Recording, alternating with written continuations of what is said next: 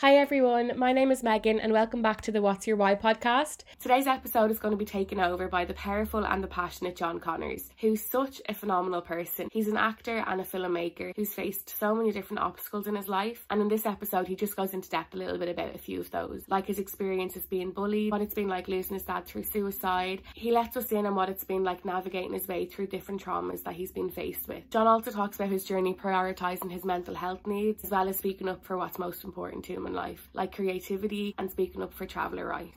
This conversation is one that I've learned so much from and it's one I'll never forget and I hope you all get as much from it as I did. And if you've been triggered by absolutely anything in this video, know that there's a support highlight over on my Instagram that you can get any relevant support that you might need. Sit back, relax and enjoy and I'll let John take over. My name is John Connors and I'm an actor, filmmaker and activist. First of all, what I'd like to say, fair play to you for doing this and for setting this up for your mother.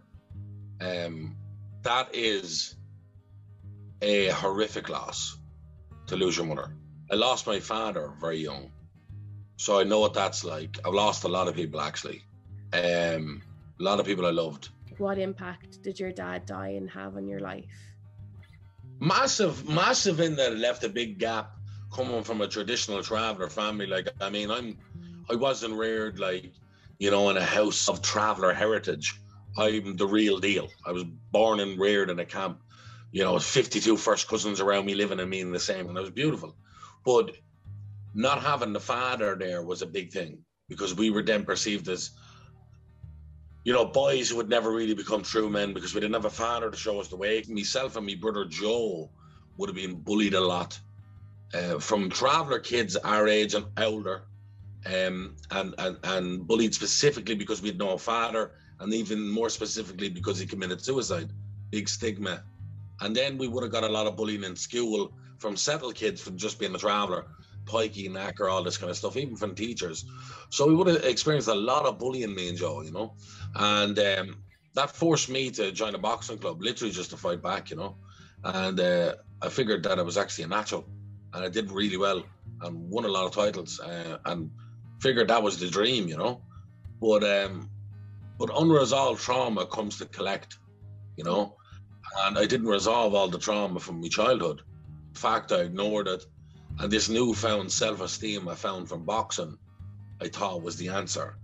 But then when I hit like 18, 19, and then 20, uh, it all came crashing down.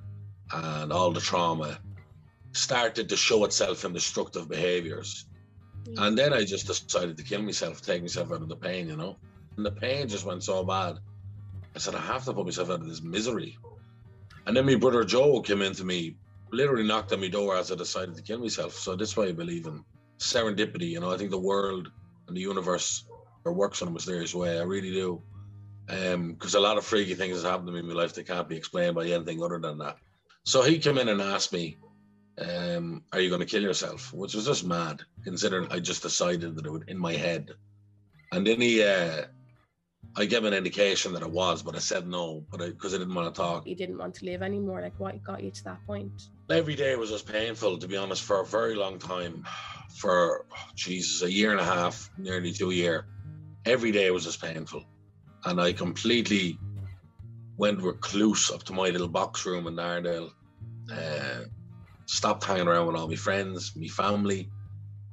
You couldn't get a smile out of me. You know, the only time I left was to go and collect my dole, left the room to collect my dole, and then to go to the cinema. Yeah. That was it. It was getting worse and worse, and I was gaining weight rapidly. I used to get very bad panic attacks, like really vicious panic attacks. And no matter how many times you have a panic attack, I'm sure you know this, Megan. Um, you still think it's a heart attack. Yeah, you think you're dying. Yeah, every single time. Because it's it's impending doom. I have more weapons in my arsenal to fight back. We're good at talking about talking about mental health, but we're still not there of really talking about it. So we have to create our own little culture among our own little circle, and then that will have a ripple effect in the bigger culture. Yeah. When you decided that you didn't want to live anymore, what was it like for you when your brother kind of put his hand out? It was really heartwarming, to be honest. Like um, myself and my brother and my other brother, we're as close as brothers can be. And me and him would be closer to the other little brother in a different way. More sort of father figures, and we we kind of look at him almost like a son as well, you know. So that's a different type of closeness. Me and Joe kind of went through all the battles together. So when he reached out to me, it was really beautiful, actually, really heartwarming. Um, and my brother Joe is a very open-minded fella and highly, highly intelligent. And uh, I respect everything he says, you know. I knew he was not going to let me out of that room until I made some sort of commitment. It was an amazing load off my whole body. I felt like I could breathe again, which was very hard. It was very hard just to breathe. Just to fucking breathe was painful. It was life changing, literally, like life saving. That's like no doubt. It saved my life. One conversation can save your life and change your life for the absolute better. Because that conversation got me into acting, a world I thought that I was never going to be involved in, and become a creative, which I always was. I didn't realize it. I'm 10 years, 11 years into my career now. I mean, I, am very happy with where I'm at what I've done as an artist, what I've written, what I've acted in my stage career, television career, film career. I don't know how it all happened, but it all started with that conversation in the room, which um, is fucking mental. You were in such a painful place. Like, at what point did it turn to creativity? Well, Joe just kept talking to me and, and, and just kind of wouldn't let me off the hook. I want to know what's going on. Would you tell me what's going on? He naturally brought the conversation to a place about the future. So I was obsessed with film from a young age and have a really good knowledge of film. Like I'm that nerdy friend that if you want to ask me a question, I'm kind of a Google. I'm kind of Google for film. He said, "Why don't you try it?" So then, that's what happened. I, I said, "Yeah, why not? Actually, why not try acting?" And uh, it, it fucking it set me down a completely different road. I'm really grateful. I'm really grateful just to be alive. Uh, it's a privilege to be alive. What do you think your dad would be proudest of you for? That's a good one. Um, yeah, I think, I think between the the acting and I think also speaking up for travelers would have been a big one for him. I've done it sort of unapologetically, to the detriment of my own career massively. And a lot of my own family have criticized me and asked me not to do it out of the out of just you know thinking of me because they wanted me to do better and and that. But I think he would have appreciated it. He was that type of person. He would have appreciated the kind of no nonsense, unapologetical kind of traveler stuff. So I think he would have liked that. But I think the acting stuff would have given him a real, uh, real buzz because he was a film buff himself, you know. Is that who you got your love for film off? Yeah, he introduced me to all the early films that I still love, like Scorsese stuff and all that stuff. Before I was eight, he brought me to my first film ever, Space Jam, in 1996. Right. Uh, yeah, so I can remember that very well. Like, it's kind of uh, me and his kind of passions are are intrinsically attached. Like where the passion or love started from me or where it ended for him, who knows? You know what I mean? Yeah. Everything you're doing, there's a little bit of him in it as well, which is really beautiful. Um, yeah, it is absolutely. Yeah. And when you're speaking about like how you represent the traveling community, what's it been like growing up as a traveler? The different Ireland going on for us is that everywhere we go, we get hate. It's the way it is now today. Like growing up, we couldn't get into shops. We couldn't, you know, pubs, clubs, restaurants, gyms, hotels, your local shops. In school, your teachers calling you knacker, pikey. We were segregated, put in all travel classes. That was daily. That was daily. And I mean, the only, the only thing you can take from it is that you're hated. And what happens is you internalize that hate yourself. You mm. begin to hate yourself unconsciously. You begin to be ashamed of your identity unconsciously. On the surface, you say you're proud. So what it does is it messes your identity at the deepest level. Hence the suicide rate amongst travelers. Uh, that's a big reason why is the state policies and assimilation policies against us. Um, we have the highest suicide rate per capita of any people in the world. 11% of travelers die by suicide.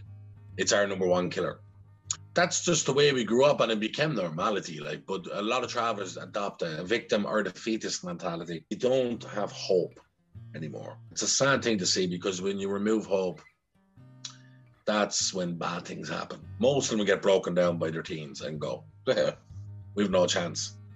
So they internalize all that stuff and that's really catastrophic for an individual. Just the ireland i went through and it definitely left its psychological scars on me. I've been out there in the front lines fighting for my people since day one.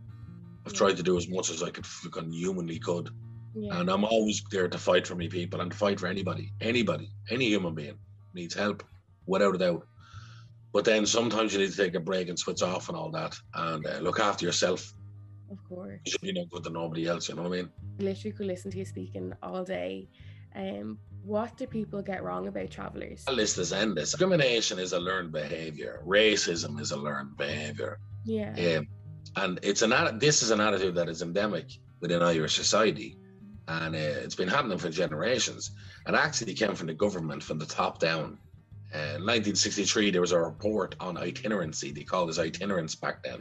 And in his commission, his objective was, and I quote, I'm looking for the final solution to the itinerant problem. So that'll tell you the kind of attitude that came from that. And in that commission, government ministers, councillors, TDs suggested to sterilise the women, castrate the men, or put them all out in Spike Island. But what some people don't really know is that our culture is not some weird voodoo culture. It stems from Gaelic Ireland. We actually hold on to a lot of the old traditions that settled people don't. Mhm. And actually, that's what just means a lot to us. Like the, like us living in a side with loads of family around us. That's the old ancient Tuatha clan culture of Ireland, pre-colonization. We managed to keep that alive because we kept nomadic, and nomadism was not the be on and end all of our culture. It was just one aspect that managed to protect the rest of the culture, which is just old Gaelic Irish culture. So there's a lot of misconceptions around that. And I'm first to admit there's a there's a traveler element to crime, but there is whenever you systematically discriminate against the people, remove options, put them in a position of poverty, try to assimilate them and eradicate their culture and destroy their identity. Two fucking right there's crime. Two fucking right there's all this stuff. Most settled people are actually unaware of all this stuff. They're unaware of our history, our culture, what we're actually trying to protect, what has happened to us, and our relationship with the state, which has been a frosty one at best, you know. Just imagining the younger generation looking at you, the role model they have in you. Whenever someone says, "Oh, John Connors fair play to him. He came from nothing and now he's succeeding," no, he didn't. No, I didn't. I came from everything except money, but I came from everything else, everything else, and I'm proud of everything that I went through. I experienced my family, the, what he taught me, our history, our culture, and um, and our future. I know is going to be great too. What are you most proud of yourself for? Um, look, I, I the most important thing in my in my life is just my family, my mother, my nieces, nephews, brothers, all that, Mhm. and uh, they're the most important thing. I suppose in my professional life, the proudest thing for me would have been just my documentaries on Travers, which was recognised by our, our the Irish History magazine and. Oh, and given great credibility, the research that was involved in that, and, and we cracked some big we cracked some big nuts on that. You know what I mean? Like some big stuff that it goes down in history. Because I think they made a big impact uh, with Travers as well, you know, and with settled people who would have watched them too, I think, as well. You've referenced creativity a lot as well and talked about creativity. Like, what impact has that had on your life? Uh, saved me life, changed me life, constantly saves me life, um, constantly centers me, um, brings me back to my meaning. Um, creativity and the feeling and spirituality from that is the meaning for me. then my purpose is film, acting, theatre, you know, and then the passion is all of those things combined. What drives it all, and you need the meaning, the purpose, the passion. Um, so creativity is at the center of that. What's your why? I suppose what I'd like to be remembered for, um, someone who had a passion for life and just went for what they want. It kind of, it's very hard to not sound like an arrogant wank cunt, you know what I mean? But uh, like, I kind of realized that there is some lessons in my life, and I've learned some really harsh lessons, and um, I have been on the brink um, of leaving this world a number of times. So I know that there, I do have knowledge that is worth something, um, because I, people tell me it, and I know, I know when I see someone and look in their eyes, I know that he got something from it.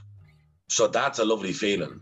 So knowing that I do have that to give, then I'm more than happy and willing and wanting to talk about the experiences, not just about me, but the experiences I've went through and how I've come the other side and what what little tips and tricks I've learned along the way. Because that is a form of kind of for me giving back.